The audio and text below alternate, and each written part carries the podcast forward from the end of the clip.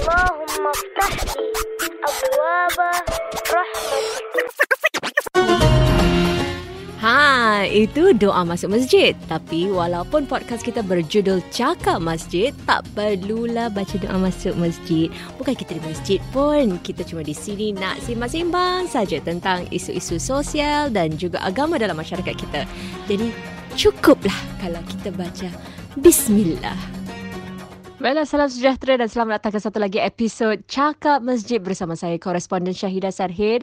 Untuk kali ini kita akan meneruskan eh, eh daripada episod yang lama uh, dan uh, semestinya eh, asatizah kedua asatizah yang kita ada di podcast kita pada hari ini adalah Ustaz Irwan Hadi dan juga Ustaz Aiman Khalid. Terima kasih kerana sudi bersama kami uh, lagi dalam uh, podcast Cakap Masjid ni. Baiklah, kita nak terangkan eh, sedikit tentang pasangan yang berkahwin berkahwin uh, dengan bangsa lain atau dengan agama lain. Apakah antara cabaran ataupun uh, keprihatinan mereka lah yang selalunya uh, apa uh, ustaz uh, dapati apabila you know pasangan uh, berlainan bangsa ni atau berlainan agama ni um, berkahwin?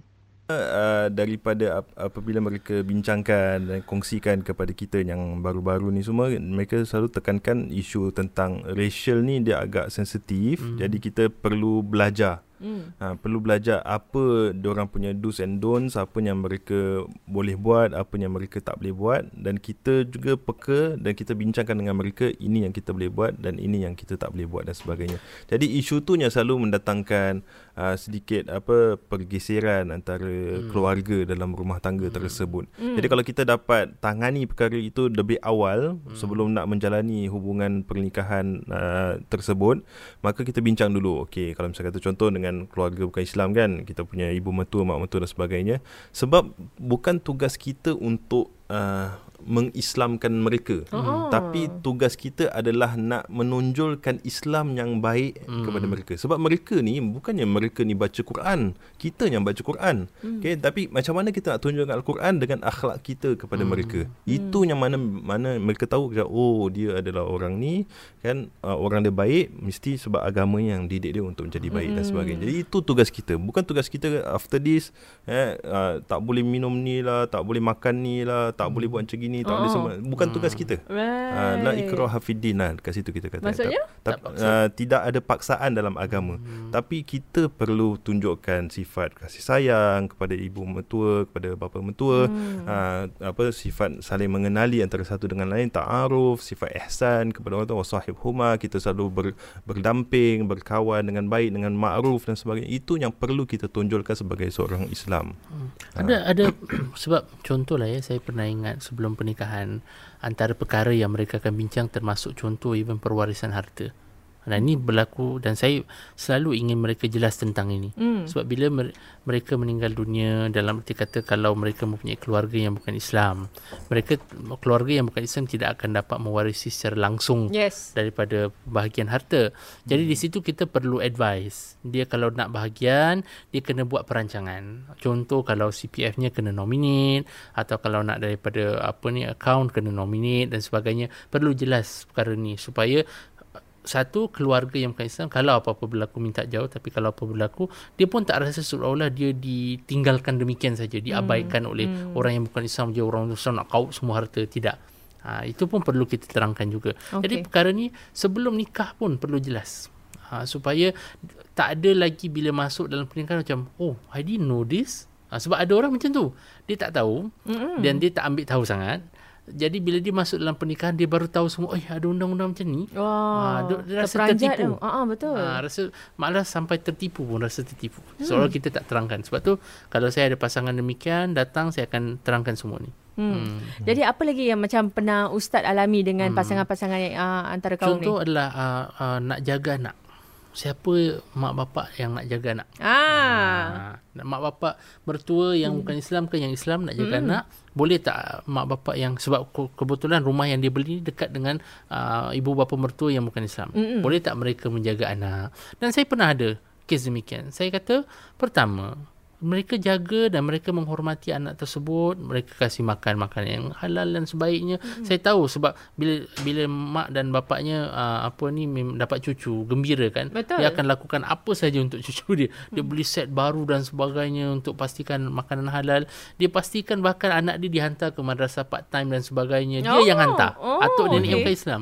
Sebab itu adalah kerana uh, apa ni Uh, pasangan yang Islam itu adalah pasangan yang amat menghormati, amat meraihkan dan uh, apa ni uh, menghargai ibu bapa mertua sehingga mereka boleh boleh terima demikian. Hmm. Jadi tak, memang tak ada masalah lah eh Tak kalau mak, mak mentua yang bukan Islam menjaga anak kita Ha. dekat rumah dan Ah, sebagainya. Selagi mana mereka boleh menghormati hmm. apa ni anak-anak sembahyang okey dan sebagainya, and then okey tak Jadi masalah. kalau sebelum tu macam tentang uh, bila waktu uh, apa uh, si ibu tu sedang selepas bersalin dan dalam Hmm, confinement. confinement. Um, Jadi macam makanan-makanan ataupun yang disajikan oleh uh, ibu yang bukan muslim ni macam mana? Boleh jugalah. Selagi mana kalau misal kata persediaan makanan dan sebagainya kan uh, itu semua daripada sumber yang halal Hmm. yang mana kita boleh makan maka tak ada masalah sama ada yang Hmm. si pemberi itu Islam ataupun bukan Islam. Hmm. Okey uh, kalau kita ikut sejarah pun kita ada banyak kisah daripada Hmm. para nabi kita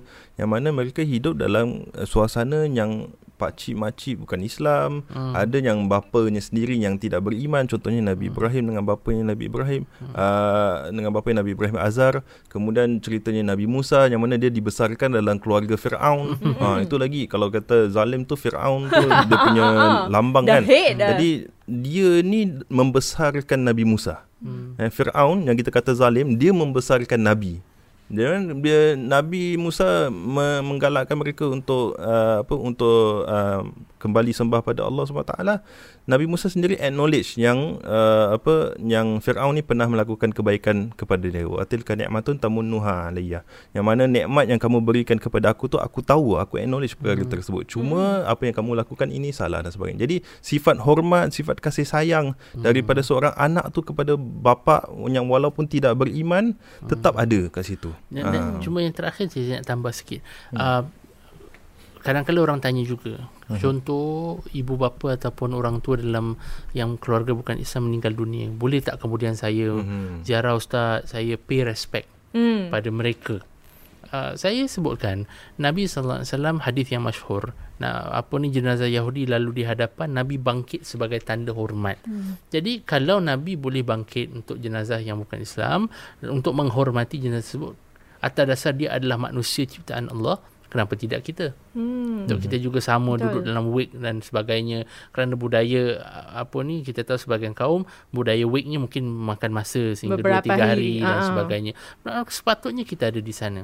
Hmm. Kita hadir sebagai tanda menghormati uh, apa si mati dan juga keluarga. Hmm, macam jadi bukan bukan sesuatu yang uh, tidak boleh sampai langsung tak nak Ah, tengok dan bukan- sebagainya bukan lah. kita terlibat- Jangan terus putuskan lah Ah, hubungan. Bukan kita terlibat langsung dalam apa ni ibadat dia. Mm. Tak kita kita hanya pemerhati, kita ada di situ ha, mengikut sesuai waktu yang yang ditentukan. Tadi ustaz dia cakap tentang anak hmm. uh, kalau kita nak membesarkan anak dalam dua uh, keluarga hmm. yang berbeza, dua agama yang beza. Hmm. Uh, ni cakap uh, akong, ini Ah. cakap datuk. Ah, Jadi macam. Mana kita nak adakan keseimbangan tu dalam diri anak kita tu untuk memastikan dalam diri dia ada juga cinta kepada Islam tetapi juga cinta kepada hmm. bangsa lain. Macam mana tu? Saya rasa satu kita perlu terangkan kepada mereka hakikat bahawa ada perbezaan agama. Hmm. Uh, saya ada teman-teman yang yang menikah dengan orang yang bukan Islam, kadang-kadang anak dia tanya, why my akong ke atau my this one atuk ke is different lah from us. Hmm. So, are they going to heaven or hell? Ah, oh, soalan cepu mas tu. Hmm, soalan cepu mas. Heaven hell lah. Ah. So jawapannya kalau macam tu kata God knows better and God loves those who loves him. So we leave it to God. Mm. If they are good and God wants to put them in heaven, itu adalah terpulang pada Allah. Mm. Ya kan? Bukan kita punya tugas. Our tugas adalah doakan kebaikan untuk mereka, buat baik pada mereka. But there are differences. Cara dia sem- apa sembah lain, cara kita sembah lain. This difference mesti di, dijelaskan kepada anak-anak. Daripada daripada uh, umur yang awal pun tak menjadi masalah sebab mm mereka akan saksikan. Mm. So soalan-soalan demikian akan keluar. Mm-hmm. Ha, dan dan apa yang saya belajar daripada teman-teman yang yang demikian, mereka terangkan kepada anak tersebut perbezaan antara kedua keluarga ini dan kenapa kita pilih satu dan kita tidak pilih yang lain. Ha. Wah itu kira kan daripada kecil kena cakap kecil, lah eh. hmm. Dan kemudian baru ada apa dah, bila dah dewasa sikit kena terangkan, Terangkan lagi, banyak Sebab dah terang. Kalau tidak nanti Penerangan yang kena soalan buat. dia banyak satu tapi hmm. kadang-kadang nanti dia eh why this one do like that ah, dah dah takut tak sensitif pula nanti Betul. Jadi keseimbangan tu macam mana Cik uh, kalau Ustaz uh, Taiman? kalau pengalaman saya kita dekat Masjid Yusof Ishak ni kita ada satu staff ni dia mualaf. Okey. Ah, dia perempuan mualaf, uh, dia kahwin dengan orang Melayu lah, dia kahwin dengan orang Melayu.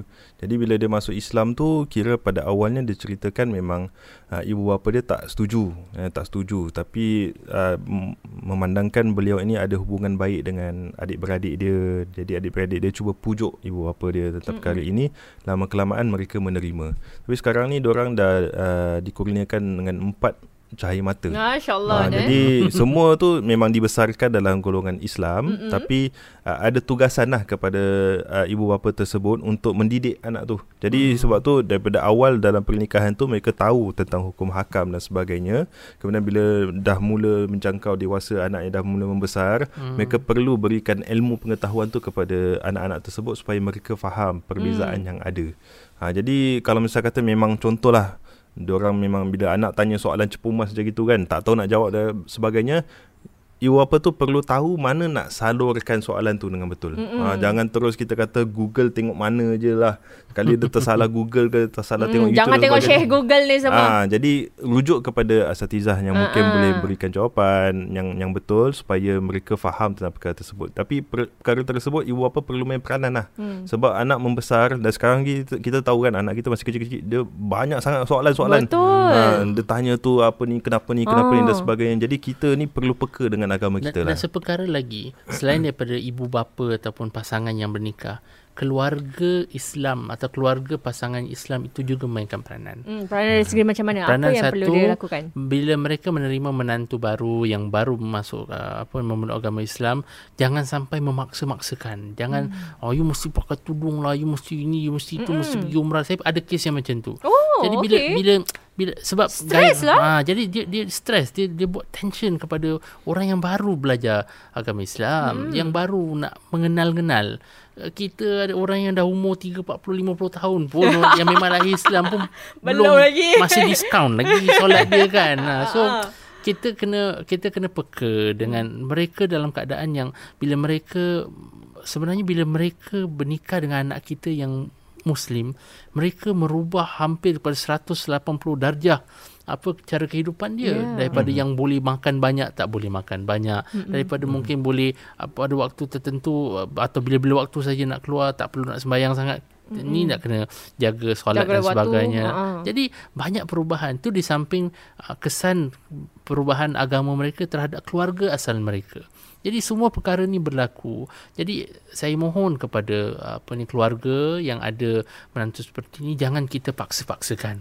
Jangan kita apa ni uh, kasih stres banyak-banyak dengan dia sebab nanti ia akan hanya mewujudkan tension dan bahkan boleh menjejas hubungan suami isteri. Mhm. Dan ini telah berlaku sebelum ni. Malangnya dan saya terpaksa dalam keadaan demikian saya terpaksa cakap dengan mak bapak mertua tersebut saya kata tolonglah buat masa ni jangan sebut tentang masalah amalan agama dan sebagainya. Hmm. Kalau awak perlu sebut, sebut ingatkan pada anak yang pasangan yang Islam. Ah. Supaya dia dalam masa yang sesuai, keadaannya sesuai, dia boleh ajak apa ni pasangan yang yang baru meluk agama Islam tu untuk amalkan. Betul. Kadang-kadang Hmm. yang kena pergi kos ni pun mak bapak juga. Ha. Sebab tu Darul Arkam juga ada tak, saya ada program seperti itu. Okey. Yang mana ibu bapa bertua yang akan menerima menantu mualaf itu Oh, ada. Ah, mereka ada sesi kaunseling, sesi hmm. nasihat bagaimana nak adjust. Hmm. Ah, supaya dia pun tak dia pun dilihat sebagai orang yang nak tahu tentang amalan budaya dan agama mereka. Jadi Hmm. isu ta'aruf tu. Ya betul.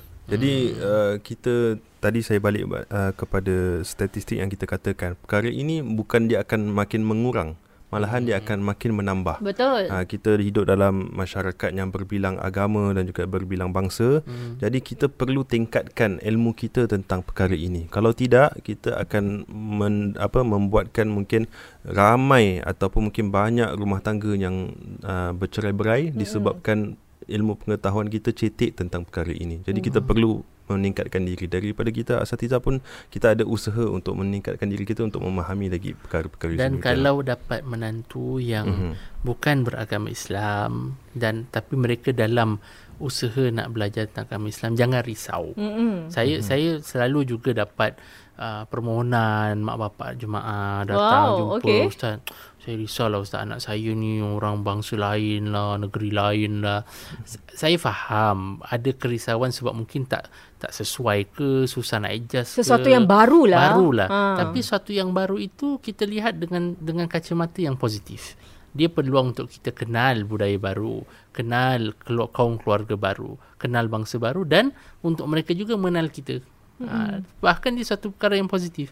Cucu-cucu kita nanti adalah cucu yang akan terdedah kepada Ya. budaya yang lebih luas dan mereka mudah-mudahan jadi apa ni eh, duta-duta Islam yang baik. Hmm, betul. Very good, very good nasihat daripada Ustaz. Uh, kita hari- hari ini Ustaz Irwan dan juga Ustaz Aiman tentang topik kahwin rojak ni memang sebenarnya bukan uh, saja pasangan yang perlu mempersiapkan diri tapi juga keluarga eh. Betul. Uh, terutama apabila menerima anggota baru dalam keluarga mereka. Okey, baiklah terima kasih banyak kepada Ustaz Irwan dan Ustaz Aiman kerana sudi kasih bersama banyak-banyak. kita pada hari-hari ini. Terima kasih banyak.